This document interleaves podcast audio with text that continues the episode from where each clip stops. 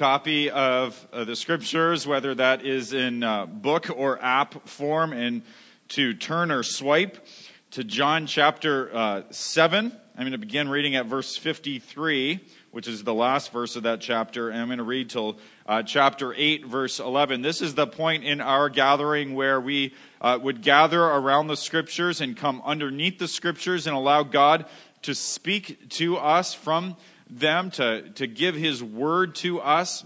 And, and as we receive that, and in just a few moments after that, we uh, want to respond to that word with worship. We uh, believe that God reveals Himself to us, and we receive that revelation of Himself, but it's not meant to terminate upon ourselves. God's revelation to us is meant to lead us in a response of worship.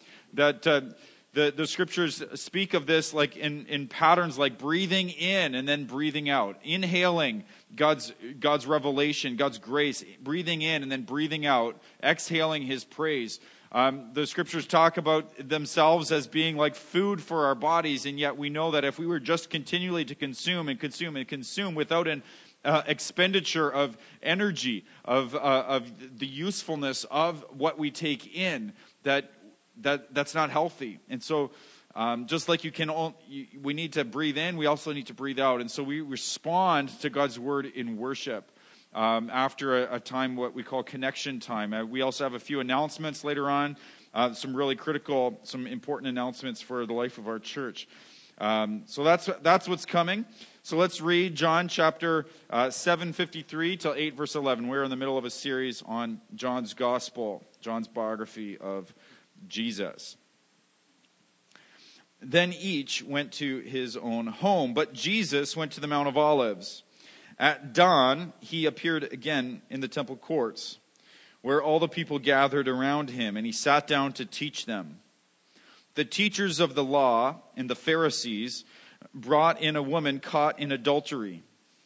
They made her stand before the group and said to Jesus, Teacher, this woman was caught in the act of adultery. In the law of Moses, in the law, Moses commanded us to stone such women. Now, what do you say? They were using this question as a trap in order to have a basis for accusing him. But Jesus bent down and started to write on the ground with his finger.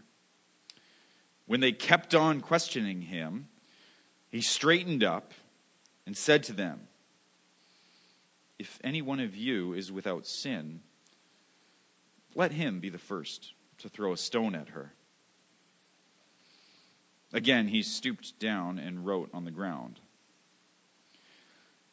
At this, those who heard began to go away one at a time.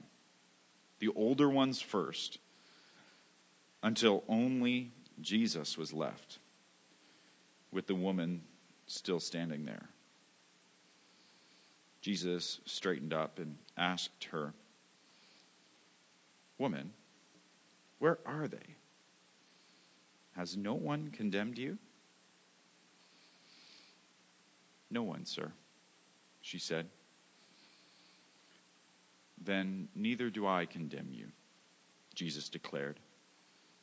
Go now and leave your life of sin. This is God's word. This is, without a doubt, one of my favorite passages in all of the scripture. I'm hard pressed to think of another passage of Scripture where we can draw such hope from, a passage which we can live by, take guidance from, gain clarity from, in this passage of a sinner caught in the act. I'm grateful, so grateful that this story is here in the Bible. But we need to ask the question is it in the Bible? Because you may, uh, if you were reading along, may uh, have noticed a, uh, a parentheses in, in front of this passage, depending on the translation that you use. The translation um, that I read from says the earliest manuscripts and many other ancient witnesses do not have John 7:53 to 8 verse 11. So the translators are telling us something, and we need to at least um, address this. So uh, we have the, the New Testament was not originally written in English. We don't believe that it's inspired in English. Um, the New Testament uh, that we have was written in Greek. We believe that it's inspired by God in the original Greek language.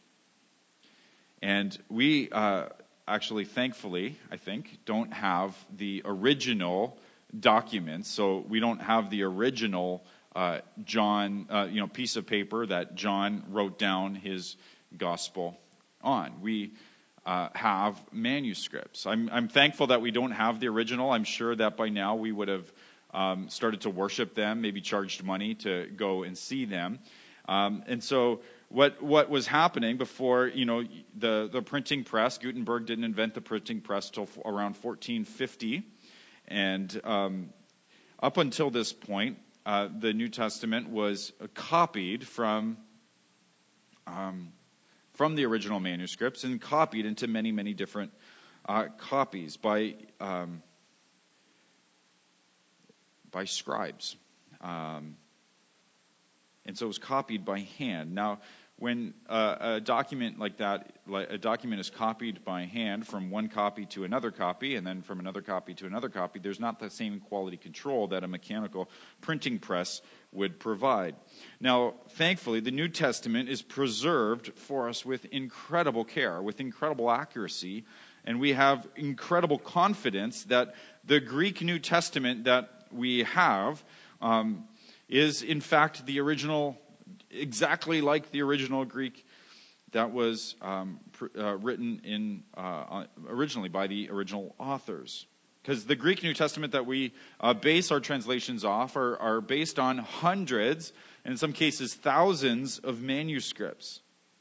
And many of those manuscripts are within uh, a couple of generations of Jesus walking on earth. So within a generation or two, of these uh, letters or these gospels being written down in the original form. So we have we have this incredible abundance of manuscripts and we have incredible accuracy and agreement among them. And so if you can imagine, so there was the original and then the original was copied and so now we have two and so now a copy was made of this copy and now we have the original plus two more and we see it spread out, right? And so um, uh, within a couple generations, we have hundreds, and in, in many cases, thousands of manuscripts t- talking about the original. And uh, we have incredible agreement among those. So we can um, we have incredible confidence that what we have is the original. So, for example, in comparison, Aristotle, his uh, primary writings, we have five manuscripts of Aristotle the earliest of which is from 1300 years after he lived. Now, I don't hear any uh, scholars out there clamoring that we need to go and recover the lost Aristotle. They're, they're happy with five manuscripts written 1,300 years after the original Aristotle. Again, we have hundreds, we have even thousands of copies of manuscripts within a couple generations of Jesus. Bruce Metzger, one of the, uh, was a Princeton professor who devoted his life to, um, I don't want to get bogged down in technical details here, uh, but who devoted himself to text, uh, you know, uh, textual criticism, says that there is an embarrassment of riches with the New Testament. And so what we can what we know about the New Testament is that there were not any parts that were lost, but it looks like there were a few parts that were added in along the way. And so this passage that we just read appears in the majority of the manuscripts. That's why it's here. However, um, it is, does not appear in the earliest manuscripts that we have. It doesn't appear in the earliest. It appears in the majority of our manuscripts, but as we um, the, the ones that were closest to the life of Jesus, that were closest to the original um, manuscript, they, it's not here. And um, furthermore, uh, we have many commentaries of church fathers, early church fathers, commenting on uh, the scriptures as they were written, and uh, all of them skip over this passage. And so it appears like this, um, this passage was added in after. Many actually believe, though, that it was written by Luke, because in some manuscripts it appears in Luke's gospel. It does, however, read like the real Jesus. It reads like eyewitness testimony. The theology that's embedded in this passage is New Testament theology. We believe, and the scholars who may um, who who are almost unanimous in uh, declare in believing that this was not originally John's writing are also unanimous in saying that this is an authentic story recorded by eyewitnesses. This is the real Jesus. This is a passage about good news for bad people through Jesus. And so we're going to enjoy this passage as scripture together this morning by asking uh, three questions. The three questions I want to consider this passage. That's the end of the academic technical lecture. Um, if you're interested more in this, you can. Uh, I certainly have some resources that uh, you you may fully enjoy. Um, three questions uh, we want to examine this passage. What's wrong with this picture? I want to think, think about what's right with this picture and how we can step inside this picture. So, first of all, what is wrong with this picture of this woman caught in the act of adultery, brought to Jesus by religious leaders, saying, What should we do with her? First, two things I think are wrong with this passage of this picture. Two things are wrong. First thing is wrong is where's the man? Right? Where's the guy? It takes two to tango.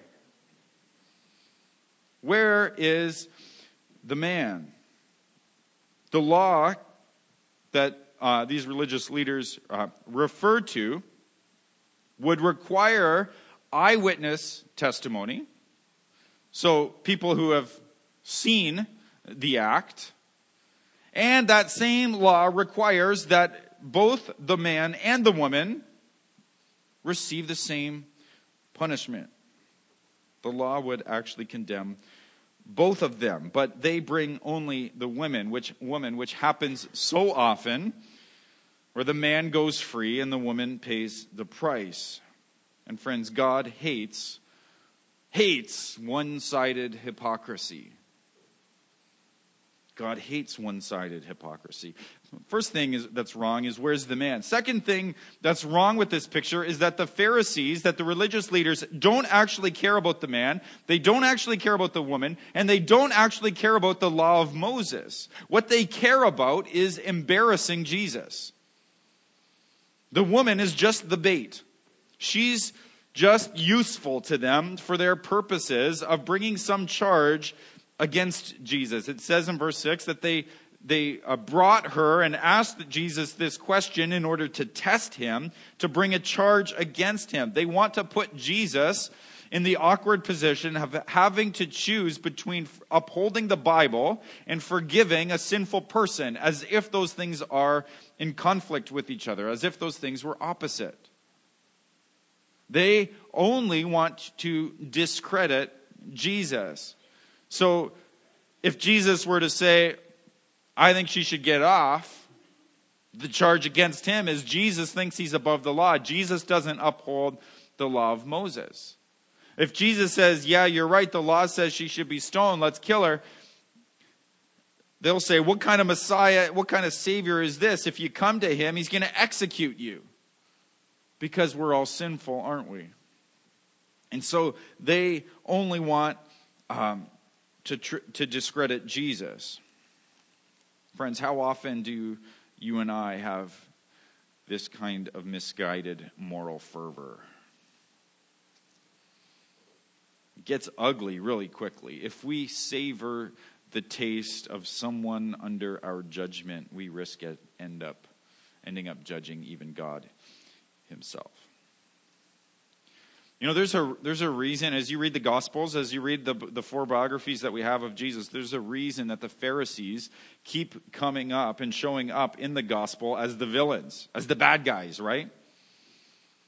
They so often show up and like appear as the morons of the story, don't they? And so often we're tempted to read this story, stories in the Gospels, and say, oh man, I am so glad that I'm not like a Pharisee. Which is Pharisaical? If you look down on people who look down on people, right? If you're Pharisaical about Pharisees, you kind of are one, right? If you ever look at someone and look at the situation that someone's in and you say, I would never do that. I would never make that decision. I would never make that mistake. I would never mess up in that way. That's maybe why the Pharisees are actually are in the Bible to show us ourselves.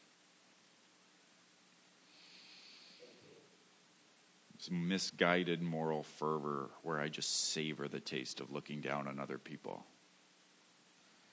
Say, I'm certainly better than this person. I mean, there's others better than me, but at least I wouldn't do that. As we see that in our hearts, as we see that in ourselves, it's painful, but that is when I believe our hearts open up to the mercy of God.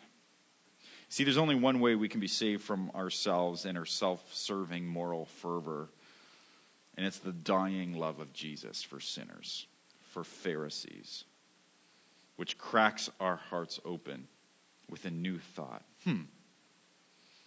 Huh, maybe it's time for me to change. Maybe it's time for me to realize that my only hope is Jesus. You see, we experience Him in power the less we scrutinize others and the more we stare at His cross. We often sing the well known hymn, When I Survey the Wondrous Cross on which the Prince of Glory died.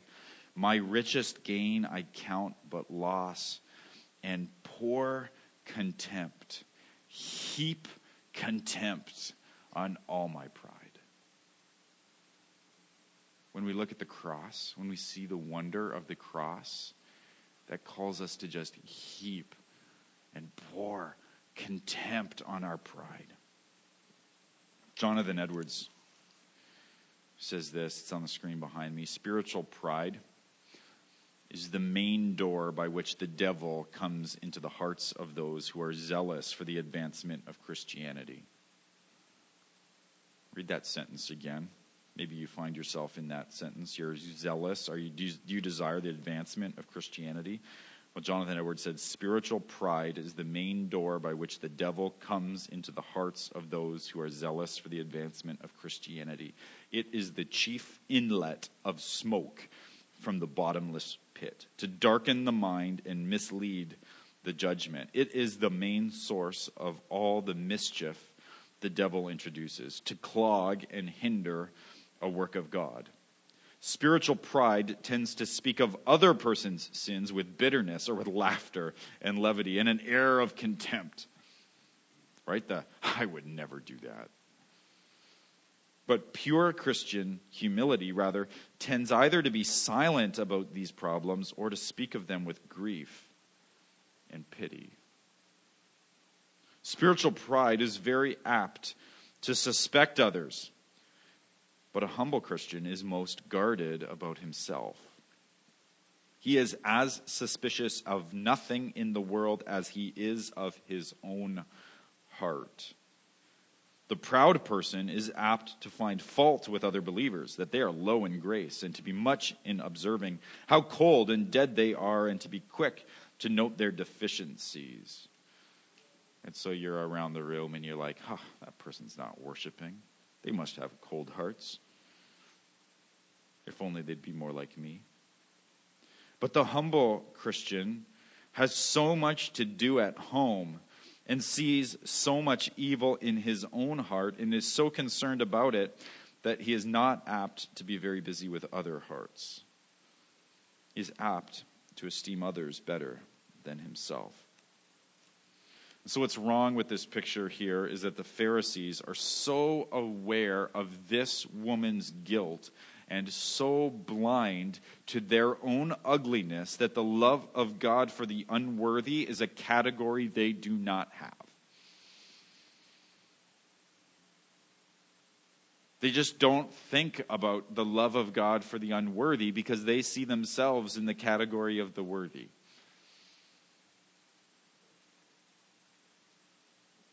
Secondly, what's right?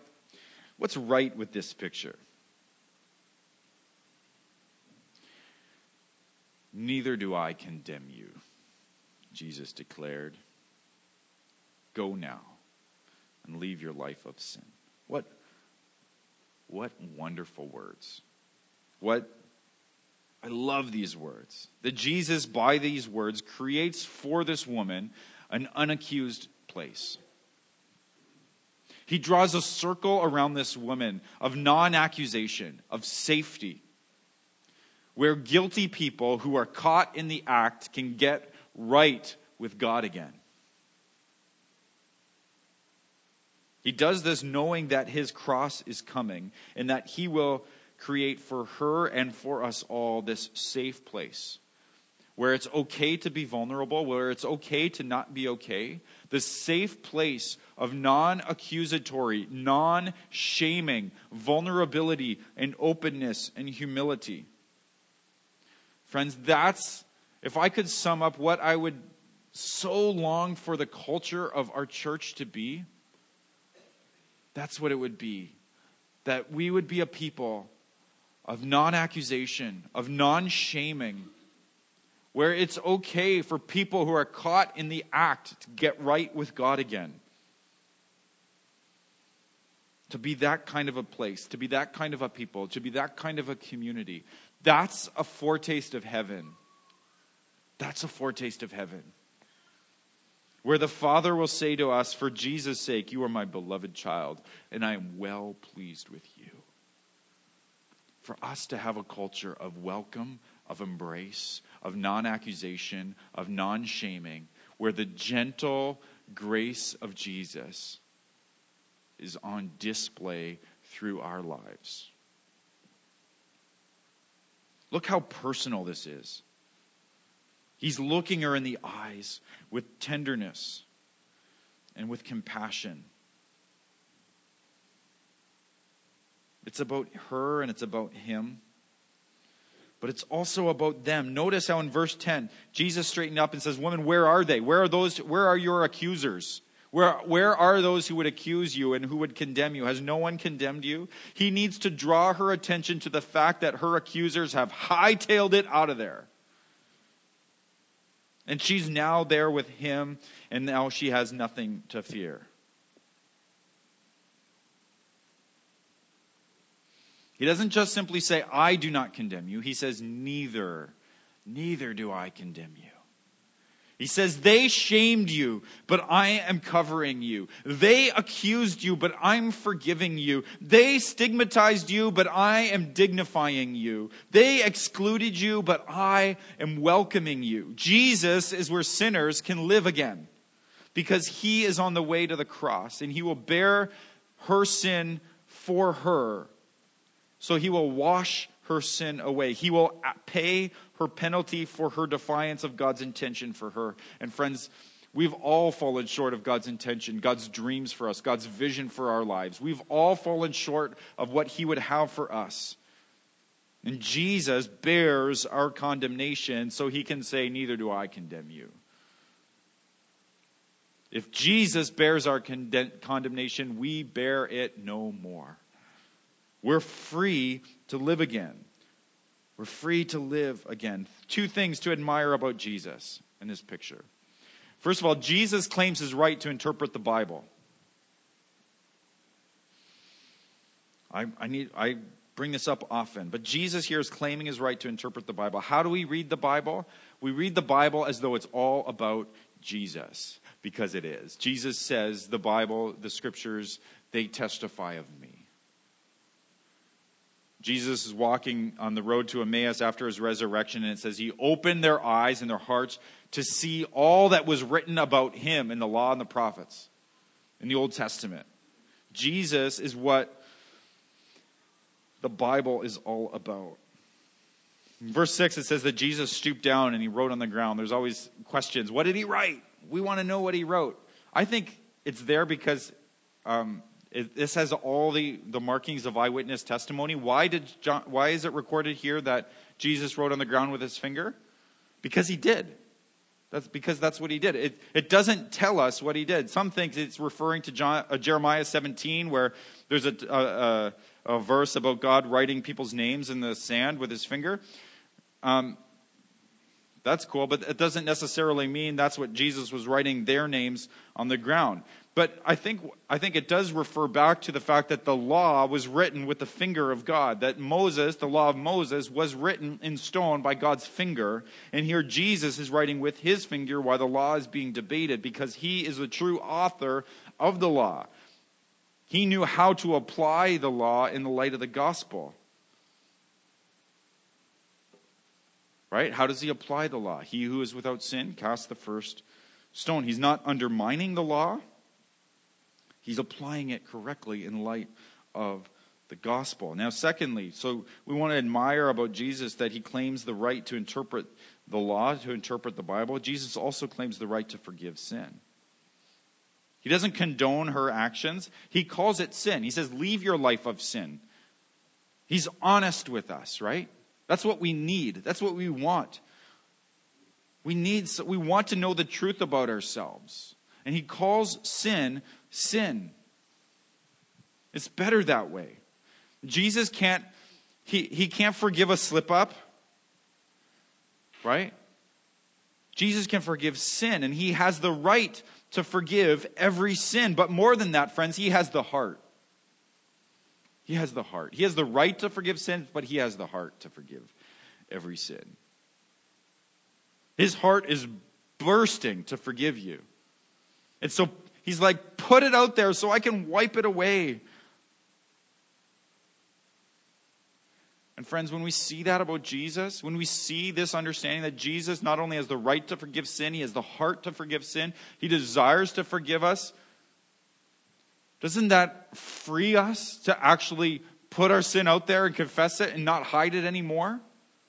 Why do we want to hide our sin and pretend like it's not there and pretend like we got it all together? Is it because we're not sure that we'll be forgiven if we confess it? But Jesus, the, his heart is just bursting with love, and with, he just wants to forgive you right away. And if we have this assurance of pardon, doesn't that free us to just be honest with ourselves and be honest with God about ourselves? And so, friends, if you're carrying unconfessed sin in your life, Jesus will happily cover it. It says in 1 John 1 it says, it says, if we confess our sin, he is faithful and just. He will forgive us all our sin. So, what's right about this picture? Jesus. Isn't he beautiful? Isn't he beautiful? Third, how can we step inside this picture?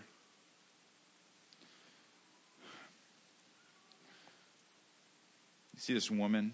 See how personal it is? It's just the woman and Jesus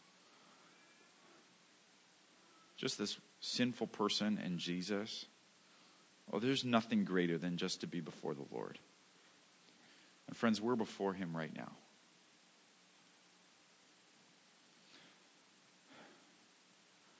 So, what's He saying to you today? Neither do I condemn you. Or go and leave your life of sin. Notice what He doesn't say. He doesn't simply say, Neither do I condemn you, period. That is grace without a call to change, and that is not the grace of Jesus. But he also doesn't simply say, Leave your life of sin. He doesn't make a demand without mercy for our failure. That's not the demand of God. And neither does he reverse the order. He doesn't say, Go and leave your life of sin, and then I won't condemn you. That's impossible. So, what did he say? I don't condemn you. Now go and leave your life of sin. The right message in its all its fullness in the proper sequence, in the proper order. We receive his word of full, of free, of unhesitant, enthusiastic, wholehearted, sudden grace. You are forgiven. You are cleansed. You are washed. You are free through my cross. And we also hear his message not only of no condemnation, but we also revere his call to clarity, to decidedness, to new purpose, to obedience to the upward call of God. Jesus says, Follow me.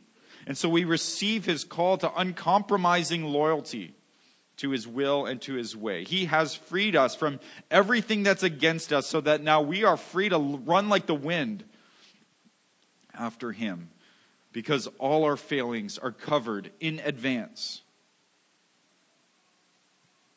See, the forgiveness of the, uh, uh, by the blood of Jesus is the, it turns the page in our stories, and so that He can now write a new chapter in our lives. And friends, if you're if you worry about the free grace of God, it just lets anyone, sinful people, off the hook. If that worries you, you might be in danger of false righteousness, of self righteousness, of that spiritual pride. And friends, if you resist for any reason the call of God that commands, because you don't trust Him to sustain you, you don't think that He will help you, you don't think that you can follow him, that you can obey his commands in his will and his way, that he won't be enough to help you follow after him, you are in danger of false grace. But if you rejoice in his mercy and in his power, then you are a Christian on your way to glory. And so here's what God wants every one of us to do right now is to receive this word. Neither do I condemn you. To receive this word. I don't condemn you. Your past is washed away. Your future failing is already covered in advance. The verdict is rendered before the performance. To receive that word and then to hear his word, now it's time for change. Let's go get after it, guys. So, what does he want to do in your life? Maybe today is the day where you take this assurance of forgiveness and just swallow it whole. Maybe you've never done that. Where you've just come to Him and said, I have no defense. This woman makes no defense. I have no defense. My, my behavior is indefensible. I've neglected you. I've, I've run away from you for years. I, I just drop it. Maybe today's the day where you take that assurance of forgiveness and swallow it whole. That that sin that I've struggled with, I'm giving it to you. That sin that has burdened me for years. Today I just I just bring it to you and hear your words, Lord, neither do I condemn you. Give it to him. He can take it. He can take it. Maybe the step you need today is to open your heart to Jesus and say, I'm so sorry that I've been telling you that you can't change me. I've been telling you that you can't actually make me a holy person. That you. I've been telling you that I'm such a failure that not even God could change me. And maybe today's the day where you can say, you know what? You are enough for me. You are enough for me. Complete openness before the Lord today. Complete openness because He says, I'm not condemning you. I'm not condemning you. Now let's get going. Let's get going.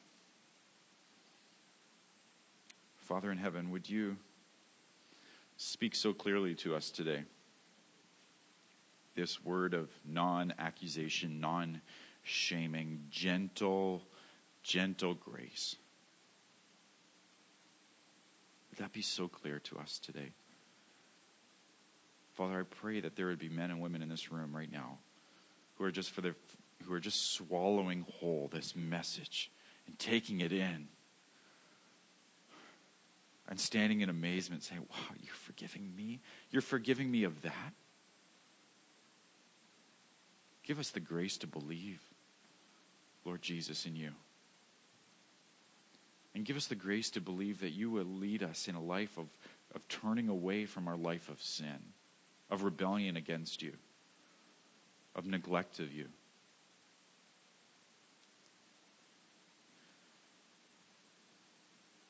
Holy Spirit, you're, you're calling many hearts even in these moments. And so